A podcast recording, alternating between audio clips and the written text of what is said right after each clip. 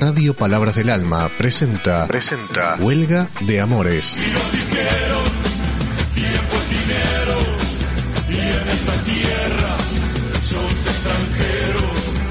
Un programa para acercarnos a los pueblos originarios y a la historia y el presente de América Latina.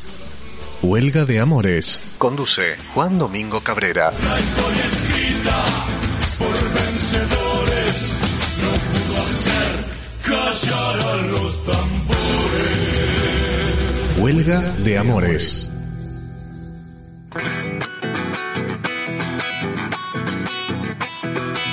Hola, mi nombre es Juan Domingo Cabrera y les doy la bienvenida a nuestro programa Huelga de Amores que se emite los días viernes a las 17 horas en Radios Palabra del Alma.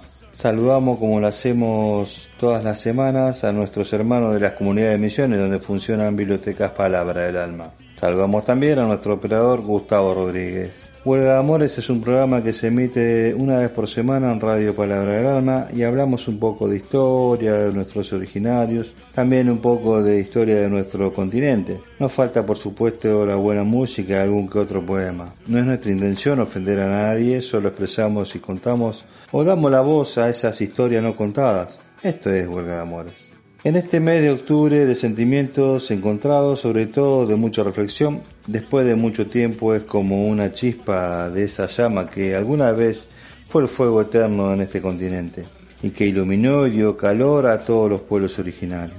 Pensar y repensar esa última noche del día anterior a la invasión europea, cuántos sueños y modos de vida fueron apagados por la barbarie, en nombre del progreso y con estandartes religiosos que lo avalaban Hoy más que nunca queremos que esa chispita, esa chispa, algún día vuelva a ser fuego que iluminó y dio calor a todos los pueblos por igual, y continúen los procesos de conciencia y descolonización, sin violencia por supuesto. Destacar que si algo realmente identificó a los pueblos originarios no fue el rencor, al contrario, los pueblos originarios nos enseñan a vivir en armonía entre nosotros y con la naturaleza y nos enseñan a vivir conectados con nuestros ancestros que es la esencia del ser humano. Pero tampoco han callado, ¿eh? también han levantado la voz. También no hay que olvidarse de los valientes que derramaron su sangre y entregaron su vida para encender esa chispa perdida, la que encendiera el fuego de la tan anhelada libertad. Y yo me pregunto humildemente, ¿somos realmente libres o solo cambió de mano el látigo de la opresión? Huelga de amores. Alegato de un indígena ante el dios occidental. ¿Acaso no sabía que existe este continente? ¿Por qué la Biblia no lo nombra? ¿O acaso tu mano omnipotente solo se encargó de crear Europa y parte de Oriente? ¿Qué? ¿Eres un gran creador? Eso lo dudo porque tu inspiración, la que creó al hombre blanco que primero nos esclavizó, después nos robó y violó y finalmente los aniquiló. Siempre creímos que lo peor que habían traído los españoles en las carabelas había sido la pólvora y las enfermedades. Pero nos equivocamos. Fuiste tú.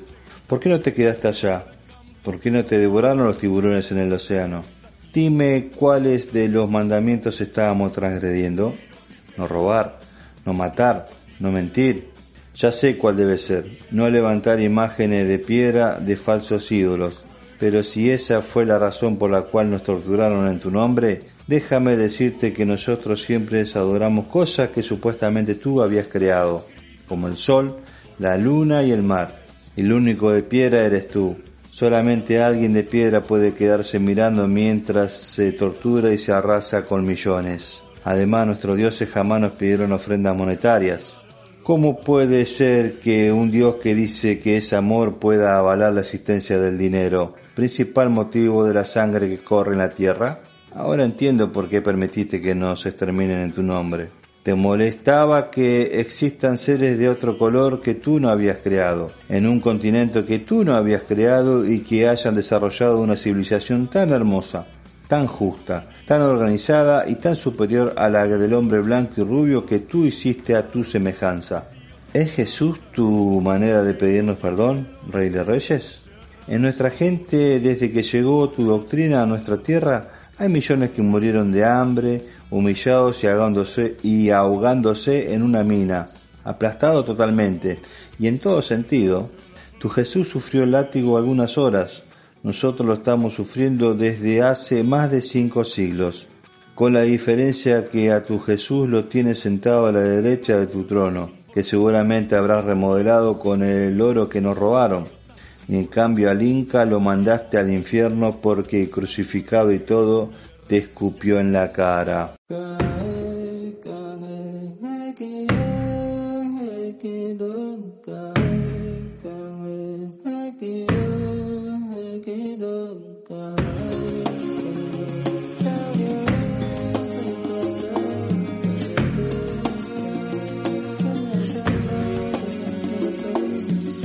Yo soy de aquí, esta es mi tierra, desde la cuenca del río hasta la sierra. Cada hoja, cada rama, cada raíz forman parte de mi huerto que es tu país. Yo soy de aquí, esta es mi raza, este techo de hoja de palma es mi casa. Esta laguna, este hormiguero, esta guatusa está ladrando su agujero. Este peñón, esta bajura, esta dulce melodía que es mi cultura. Esto que me quitas, esto que te doy, yo sigo siendo nato de donde estoy. En la cascada que cae de la montaña, mis mujeres lavan y mis hijos se bañan. Estos sembradíos donde cultivo, es mi hogar, es en donde vivo.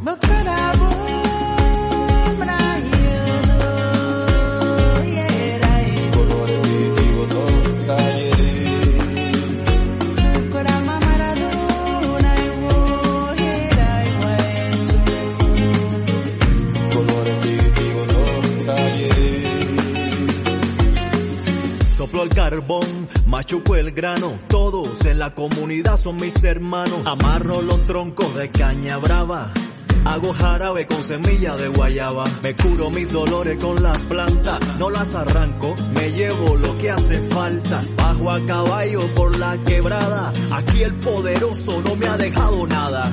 Esta llanura, esta cordillera han sido testigos de mi vida entera. Esta selva oscura, esta noche grata que despierta en fuego con la fogata. Este altiplano que me quieres quitar, este mausoleo que quieres profanar, esta hamaca en la que me acuesto, todo esto que me dejaron mis ancestros.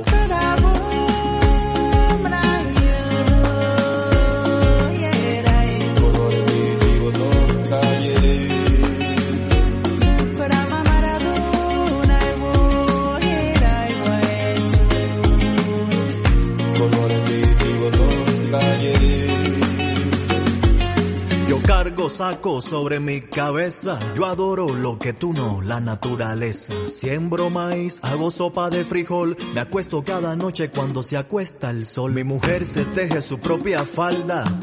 Carga mi chiquito sobre su espalda. Yo peleo contra las máquinas con pala. Peleo por mi bosque que me lo talan. A fin de año me pongo bien bonito pa' festejar el baile de los diablitos. Con petate, chácara y sombrerito. Mi jícara con chicha y mi arroz con palmito. Hay chinchibí y tamal de lote. Pecado que me traje por el cauce en bote. Celebramos a la madre tierra y le pedimos pa' que llueva mucho y nos guíe en el camino. Esta mi etnia, mi amuleto, pito de colores, mis cachetes prietos. Estoy en mi tierrita y con nadie me meto. Respeto, pa' merecer respeto.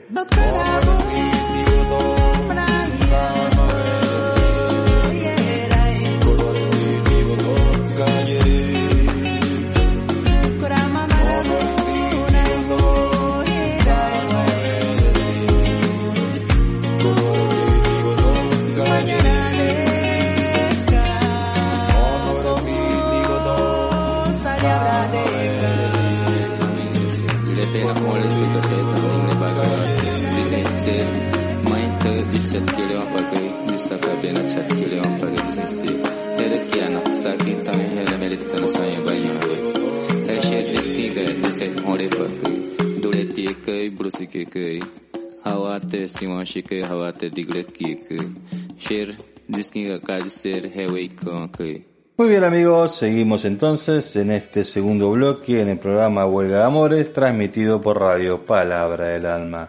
Hoy habla- hablaremos de un prócer argentino protagonista sin lugar a dudas de la independencia de nuestro suelo. Uno se imagina a nuestros héroes patrios como seres omnipotentes, sentados siempre en sus corceles, como se los puede apreciar en las páginas del libro de historia o en uno que otro monumento levantado en su nombre.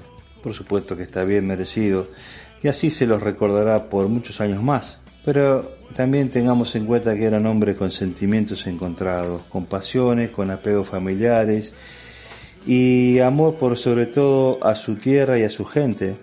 Hombres y mujeres que sacrificaron todo por la libertad del suelo donde vivían ellos y donde iban a vivir sus hijos o así pretendían, ¿no? Hombres de nuestra patria que sacrificaban las riquezas de sus familias para financiar sus propios ejércitos, y otros hombres y mujeres que dieron lo más preciado que puede tener que es su vida. Muchos de ellos murieron de pobreza, otros en el olvido, en tierras extranjeras, otros traicionados por las clases pudientes que les ofrecía información al enemigo para atrapar a la figura importante que manejaba el destino de muchas vidas y parabas a, estos eh, españoles invasores del norte de nuestro territorio.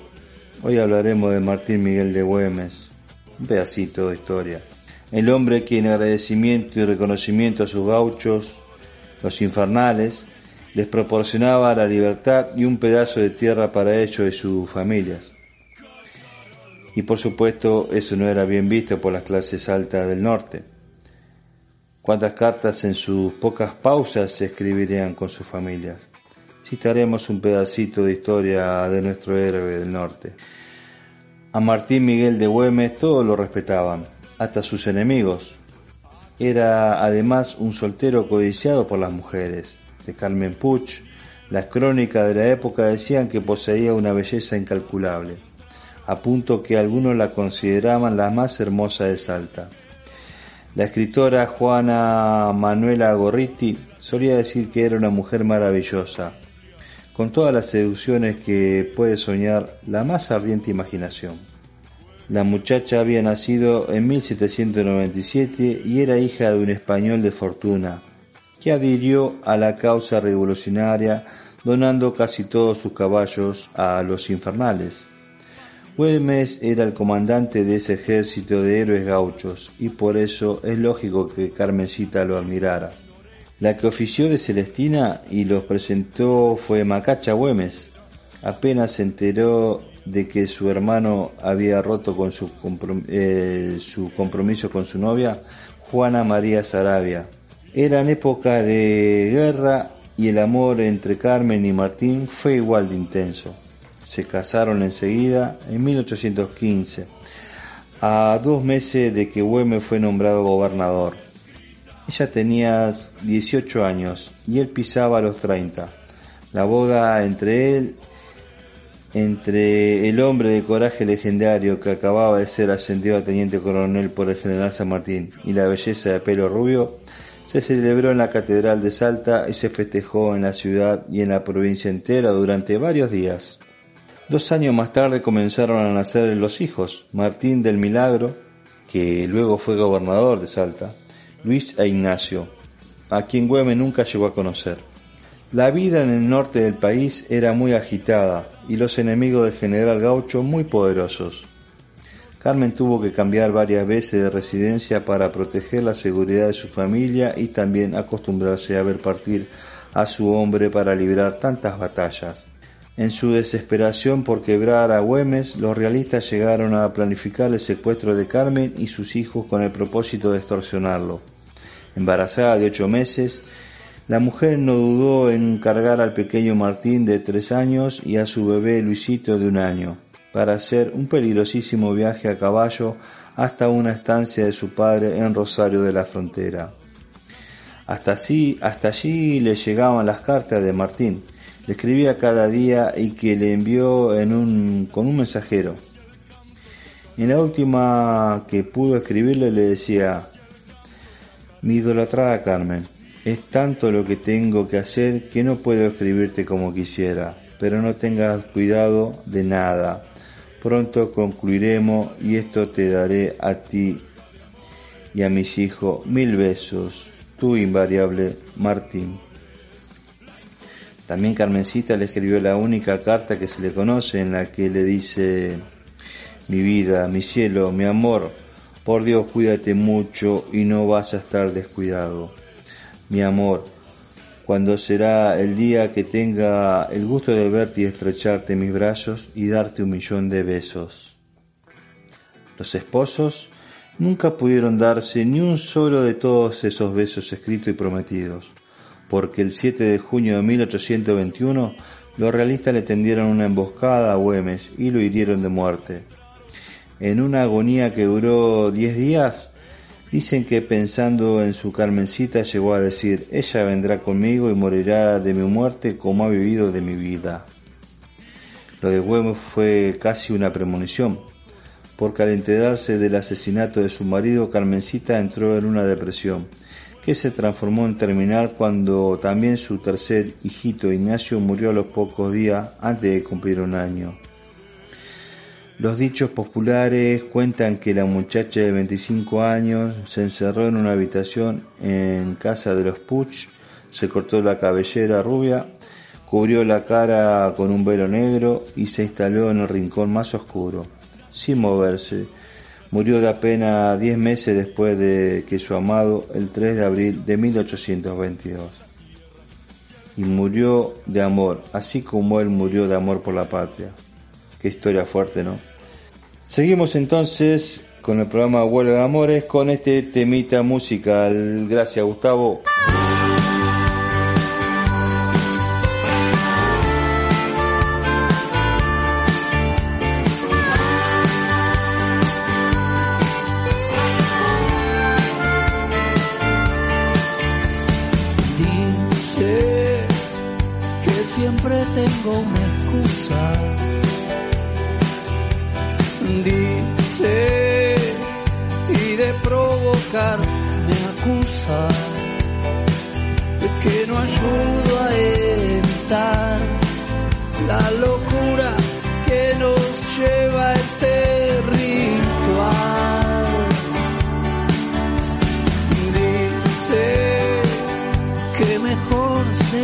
Perderse. Dice en lo gris y ya no verse. Y que todo ese color, nuestro idioma, todo eso ya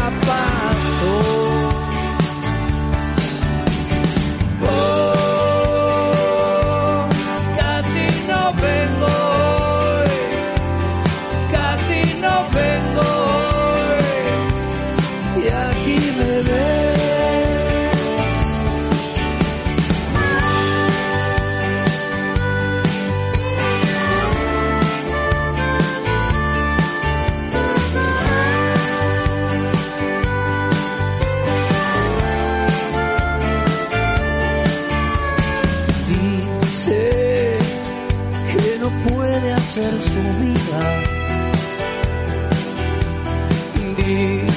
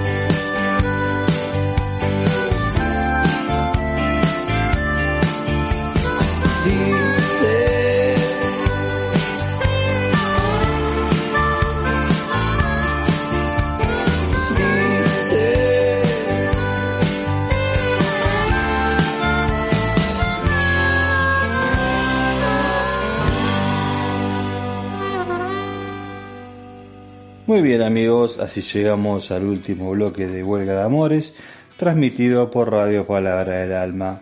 Tengan en cuenta que la grilla de la radio es muy interesante y nos pueden seguir escuchando a través de internet en Radio Palabra del Alma, los días viernes, sábados y los martes. La radio también la pueden escuchar las 24 horas todos los días y disfrutar de la hermosa musicalización elegida por los operadores, que son todos eh, unos, genios, de maestra decirlo, ¿no? Las repeticiones de los programas los pueden escuchar también en Spotify. Y como en cada cierre del programa Huelga de Amores, lo vamos a hacer con un poema. En este caso sería del autor latino Nicolás Guillén, de Cuba.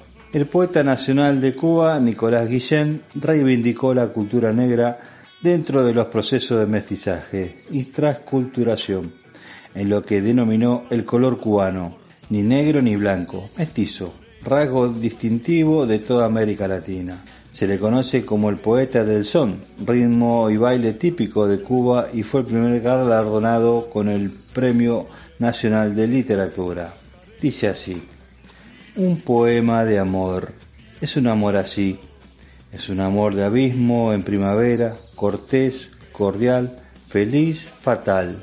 La despedida, luego genérica en el trubión de los amigos. Verla partir y amarla como nunca, seguirla con los ojos y ya sin ojos, seguir viéndola lejos, allá lejos y aún seguirla más lejos todavía, hecha de noche, de mordedura, beso, insomnio, veneno, éxtasis, convulsión, suspiro, sangre, muerte, hecha de esa sustancia conocida con que amasamos una estrella.